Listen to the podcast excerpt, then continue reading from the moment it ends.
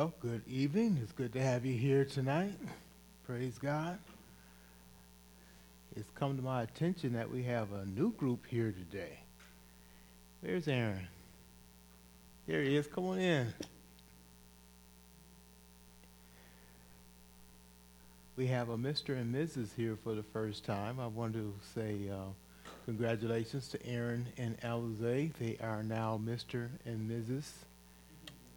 Have been married. And uh, I want to acknowledge that because here's why I want to acknowledge that. Hebrews 13 4 says this let, let marriage be held in honor among all, and let the marriage bed be undefiled, for God will judge the sexual, immoral, and adulterous. That God honors marriage because marriage is something that He has instituted. Um, and that we as human beings who follow in the image of God ought to honor marriage. Um, the world today does not hold in regard marriage. They can take it or leave it or try to use it for their own um, doing or their own um, for their own good. But marriage doesn't come from man; it comes from God. And so marriage needs to be done. God has provided that relationship. And in fact, he describes his relationship with us in a family term. God has set the family there. He describes his relationship with his own son in family terms, father and son. He describes his relationship with us in family terms. When we trust in Christ, we become his children. Not until then. When we trust in him, we become his children. And so this whole use of family is, is God's language. and so we want to um, we want to recognize who God is and what he's done. So I just wanted to, to, to mention that tonight so that we can acknowledge and know that these two have joined together in marriage, and that um, though we didn't have a part in celebrating that together with them, um, it is a fact now. And it is something that God honors and something that he recognizes. And so his demands are placed on that marriage. In our culture today, we think we can do as we please. We think we can marry as we please. We have two men who want to get married, two women who want to get married. And They don't call themselves whatever they want to call themselves. They think they're free to do that. They don't realize that God is the one who orchestrates and organizes and defines all of those things. And he said marriage is a good thing, but to do it in God's way and to do it under God's direction. so I didn't want to ignore that with you. Um, um, I don't know if you knew that I knew but I came to know, and I just wanted to acknowledge that and to want to have an opportunity to pray for you and to pray with you. So let me just pause in prayer right now. Father, we thank you. we would pray um, for in the lives of those who are married here in in this um, in this group we pray for our marriages. We pray, Lord, that you would bless our marriages, that you would um, bring together husbands and wives. First of all, to have a relationship with you so that they can know and trust you and have eternal life in you and then be co- rightly connected to each other. We pray this for Aaron, for Alize. We would pray um, that they would honor you that they would trust you, that they would love you. It's only then that they can truly love each other in the way that you intend. And so we pray for them, and we pray for each other. We pray for those in this church. We pray for families. We pray uh, for men. We pray for boys. And we would pray that as our vision is to build men um, so that they take the proper role in their families um, and so you've given us the opportunity to interact um, with men, and we pray, Lord, that we will continue to do that. um, even as after they are married, that we can interact to build them up to what you want them to be in the place you hold for them in the home. This we pray for Aaron and for Alize for their relationship. In Jesus' name, amen.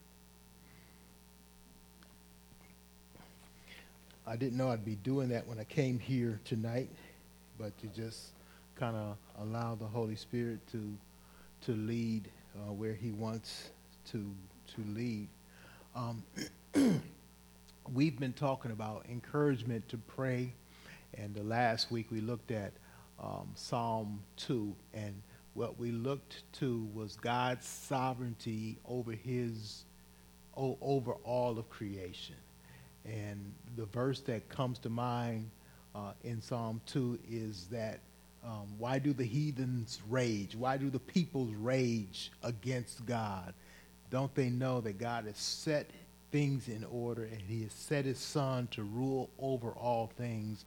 And so it ends with that statement of kiss the son lest he be angry. In other words, give honor to Jesus Christ, whom God has appointed to be uh, Lord of all the earth.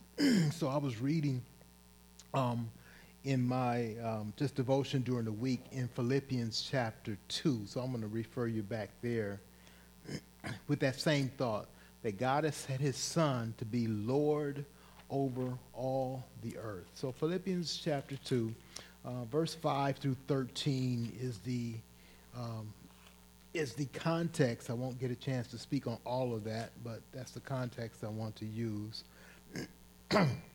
Philippians chapter 2, verse 5. I'm going to read that and then speak on a portion of it. Have this mind among yourselves, which is yours in Christ Jesus, who, though he was in the form of God, did not count equality with God a thing to be grasped, but emptied himself by taking the form of a servant, being born in the likeness of men. And being found in human form, he humbled himself by becoming obedient to the point of death, even death on a cross. Therefore, God has highly exalted him and bestowed on him the name that is above every name, so that at the name of Jesus every knee should bow in heaven and on earth and under the earth, and every tongue confess that Jesus Christ is Lord to the glory of God the Father. Therefore, my beloved, as you have always obeyed, so now, not only as in my presence, but much more in my absence, Work out your own salvation with fear and trembling.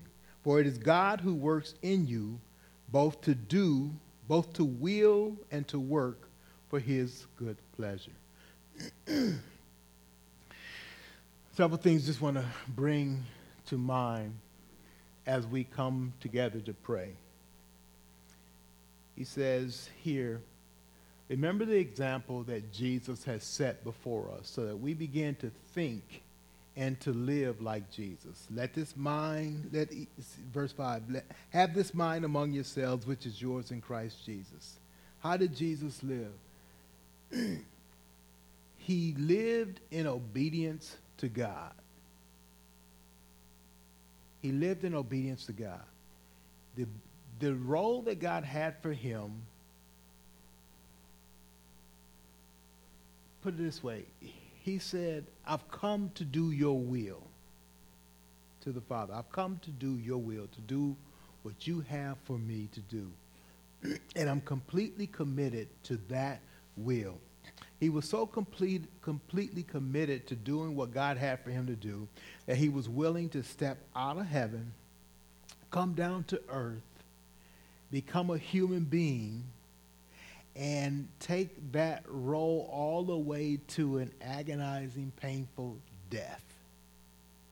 And he did that. He obeyed God even to death.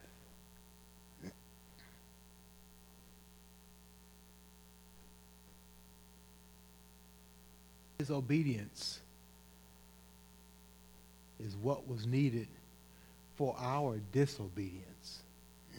He did what we couldn't do and what we were un, un, unable, excuse me, unable and unwilling to do. And he did for us what we don't deserve the benefit of, and that is he obeyed God. We couldn't obey him. We weren't willing to obey him. But Christ obeyed in our place so that we could have the reward of obedience, and that is peace with God and life with God. This obedience came at a cost, the cost of Jesus' life. This obedience has a great reward.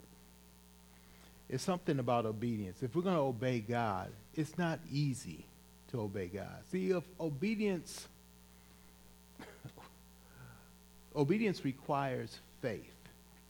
Obedience requires that we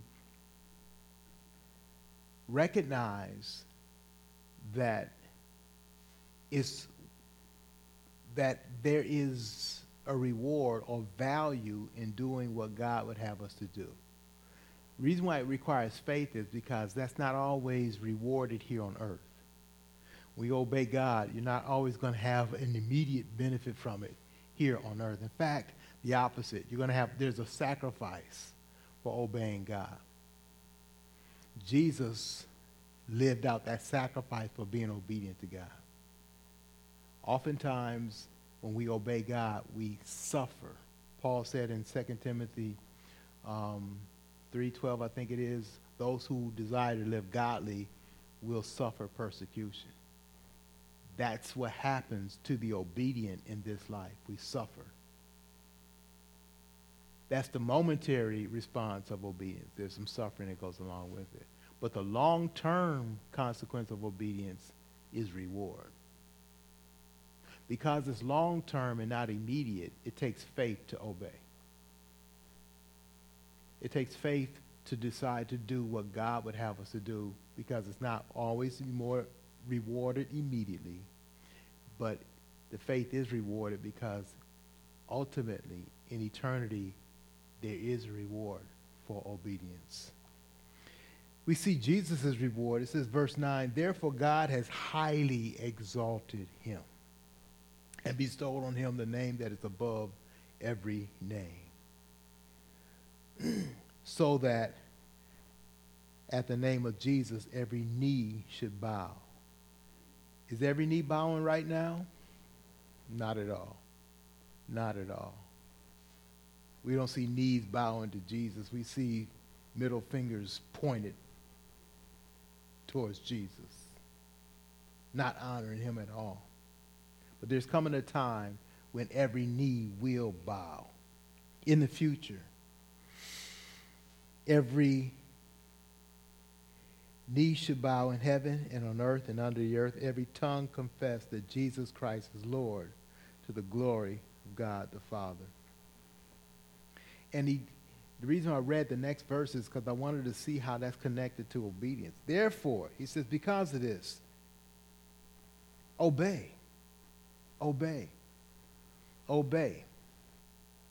And that obedience that we're challenged to do is, is, is the same as, as saying to us tonight, this is why you can live for God. This is why you pray to God, because you recognize that um, that prayer is only partially answered now. The obedience is only partially rewarded now. But in the future, we'll see the full answer to our prayer in the future we'll realize all of God's purpose and all of his plan. So be faithful now. So live out now. Pray faithfully now. Pray in faith. Pray trusting that God is going to bring about his purpose. Don't give up.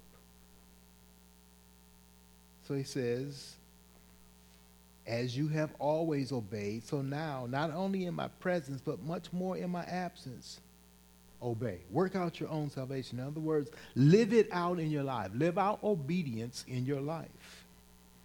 That is the purpose of God saving you, to, to, to, to have that obedience lived out. And recognize it's God's power. Verse 13, it is God who works in you, both to will and to work for his good pleasure. You cannot please God. You cannot obey God apart from God saving and changing you and changing your heart.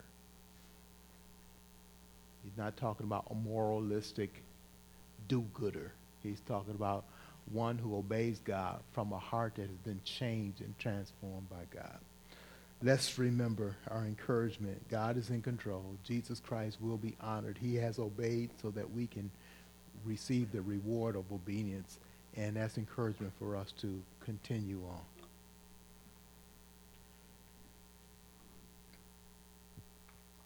Good evening, Saints. We're going to be continuing our meditation in the Gospel of John. And we can't forget that the Gospel of John was written so that we might believe. And we saw this understanding of belief kind of grow as we've gone through the Gospel of John. It started off talking about Jesus was the Word, He's the communication of God. So we has to be believed if we are to say we believe God Himself. Talks about Jesus standing out as the Lamb. This is the Lamb of God, right? And all kind of people are seeing him. We see in chapter 2, Jesus is to be believed, but he is not the one that we may want him to be all the time. He decides his own purpose and how he outworks his own purpose. We want him to prove everybody that he's God. And he's not always about that. He's not always about proving us right. He's about doing his will saw in chapter 3, Nicodemus came to Jesus. And Jesus confronted him with truth. Nicodemus had an agenda, but Jesus had an agenda for Nicodemus. That he would understand spiritual truth, that he would understand that he had to be born again. That in order to believe in Jesus, you got to become a brand new creature. And how is that possible without the work of God? Chapter 4 Jesus interacts with this woman from a nation that they've been having problems with for hundreds of years. And she thinks she believes in a true religion. And she's claiming it. But her life reflects nothing of even the false religion that she claims. And Jesus says, I'm the water of life. If you drink of this, you will never thirst.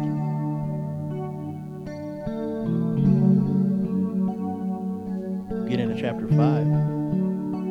And he heals a man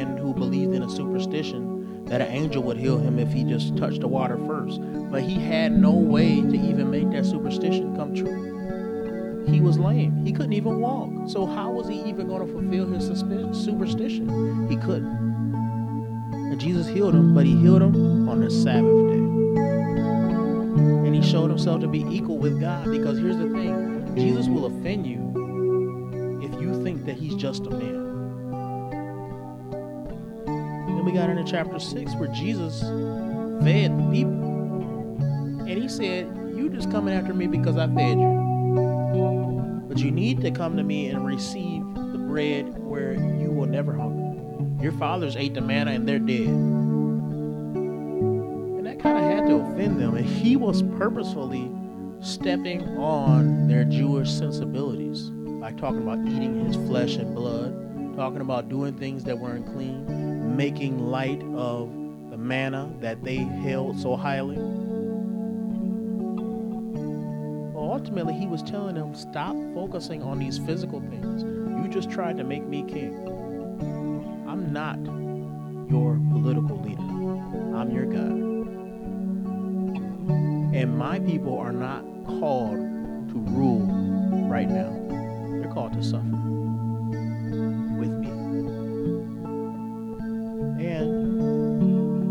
Different than what they wanted to hear. So then we get into chapter 7 with Jesus, a little bit of his family interactions. It says, After this, Jesus went about in Galilee. He would not go about in Judea because the Jews were seeking to kill him. Now, the Jews' feast of booths was at hand, so his brother said to him, Leave here and go to Judea, that your disciples also may see the works you are doing. For no one works in secret if he seeks to be known openly. If you do these things, show yourself to the world. For not even his brothers believed in him. Jesus said to them, My time has not yet come, but your time is always here. The world cannot hate you, but it hates me because I testify about it that its works are evil. You go up to the feast. I am not going up to this feast, for my time has not yet fully come. After saying this, he remained in Galilee. But after his brothers had gone up to the feast, he also went up, not publicly, but in private. The Jews were looking for him at the feast and saying, Where is he? And there was much muttering about him among the people. But some said, He is a good man. Others said, No, he is leading the people astray. Yet for fear of the Jews, no one spoke openly of him. About the middle of the feast, Jesus went up into the temple and began teaching. The Jews therefore marveled, saying, How is it that this man has learning when he has never studied? So Jesus answered them, My teaching is not mine own, but he is who sent me. Anyone's will, if anyone's will is to do God's will, he will know whether the teaching is from God or whether I am speaking on my own authority. One who speaks on his own authority seeks his own glory. But the one who seeks the glory of him who sent him is true, and in him there is no falsehood. Has not Moses given you the law? Yet none of you keeps the law. Why do you seek to kill me? Crowd answered, You have a demon. Who is seeking to kill you? Jesus answered, I did one work, and you all marvel at it. Moses gave you circumcision, not that it's from Moses, but from the fathers. And you circumcise a man on the Sabbath. If on the Sabbath a man receives circumcision so that the law of Moses may not be broken, are you angry with me because on the Sabbath I made a man's whole body well? Do not judge by appearances, but judge by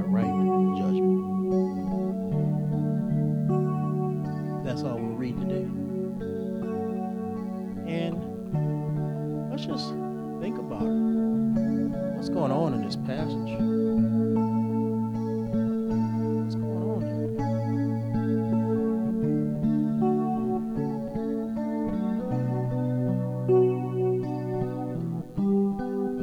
Okay, people hate God, my mom says.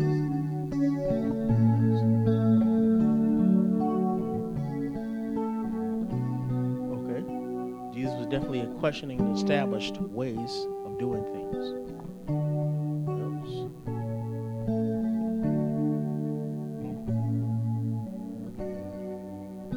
Does confront their hypocrisy. Because the thing they took the most pride in is what? Following the law, right? They put Moses up at the top. If you really look at it in its own way, they kind of worship Moses as his own little god, right? So they really love Moses. And don't get me wrong, I love Moses too. Moses is a great man.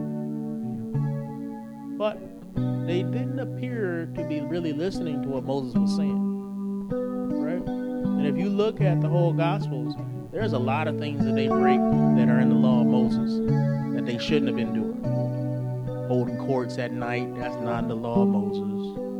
Not having two witnesses agree, that's not in the law of Moses crucifying somebody, really, that's not in the law of Moses. That's why the Romans had to do it. Right? If you look at Stephen, he got stoned. That's in the law. You could stone somebody. But they shouldn't have stoned Stephen either. So when you look at the law, a lot is being said, and we're going to later see as we go through the in the next week. We're going to see Nicodemus kind of confronts them with something that they're not following the law too. But definitely they are hypocrites. Let's just talk about his interaction with his brothers first. It says even his brothers did not believe in him. And they you get the sense that they're goading him, aren't they? They're like, hey, get up man. If you're all that, go up there and show yourself. It may seem contradictory that he said he wasn't going and then he went, but actually you gotta think about the fact that they were asking if he would go publicly, not if he would go at all. He had to go. The law said that every man had to go to Jerusalem three times a year. It was no choice about whether he had to go would go or not. The question is whether he will be going openly or not. So once you understand that, it takes away any contradiction you might think is in that passage. But he is being confronted by his brothers first to go. And he said something interesting to his brothers. The world cannot hate you, but it hates me because I testify about it that its works are evil. Do Christians who speak only about love get hated? Do Christians who speak about acceptance get hated? You know, I saw some commercials and they have some things about it's Christians putting these commercials up and it just points out like the worst things about that churches have ever done. They say Jesus would accept you. It's like it ends kind of like that. And I don't even even know if the people who put those commercials up is necessarily, I would even disagree with them with a whole bunch of stuff. But the way they put that up there is shameful. And the reason it's shameful is because you're trying to elevate yourself by putting everybody else um, down. But the truth is, that's an easy way for the world to accept you. Why? Because the world don't really care unless you start speaking about judgment. That's when they get riled up, right? Nobody cares if you say, hey, God loves everybody. Somebody does care if you say God loves men and women distinctly. And you are a man and you are a woman. And God created you that way. And if you reject that, you're rejecting God. They don't want to hear that. Nobody want to hear, hey, I know you're going in this clinic think that you're just removing some fetal tissue. That's a murder you're about to do. Nobody want to hear that. Nobody want to hear, hey, you shouldn't be having sex before marriage. Nobody want to hear that, right? That's what all my friends used to say. Man, you must be gay to be a Christian, cause you ain't all these women out here, boy. You gonna be saved, not me. I got things to do, right? It wasn't with that. Want to hear that. But that's the real message. Repent, for the kingdom of heaven is at hand. Every prophet's message could be boiled down into that. Repent, for the kingdom of heaven is at hand. How many prophets have a positive message in the scriptures? I really want you to show me one. On the way, if you look at the weight of the scripture, it's heavy with the condemnation. And I know we try to gussy it up. And you know why we try to gussy it up and make it all positive? Because we think we smarter than God. Let's just be honest. We think we know how to package it better than God do. We can advertise it better than God do. We can fix people better than God do. We can rein people in better than God can. Oh, I know God think he all wise. Yeah, he created the world, but he ain't created the mind like I know how to work it? That's what we think. So we're gonna sit there and we're gonna talk about love, this and that. And don't get me wrong, God's love is important. But the angels didn't stand up in front of God and say, Love, love, love. They said, Holy, holy, holy. We got to understand something. Jesus didn't get up there and say, Hey, you know what? I love everybody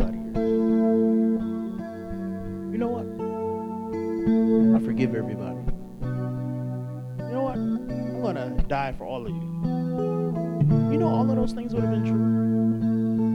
But he didn't say that. He said, You're not following this law that you put so highly.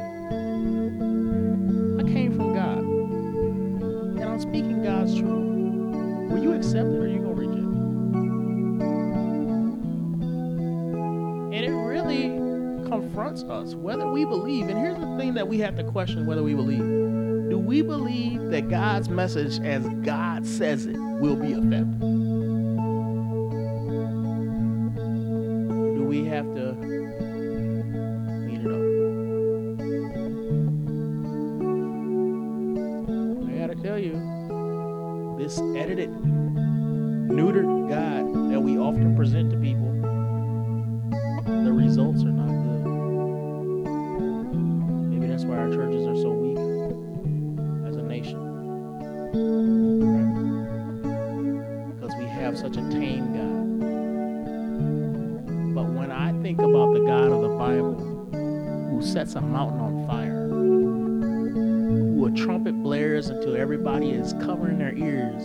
And then all of a sudden that trumpet says, Moses, come here.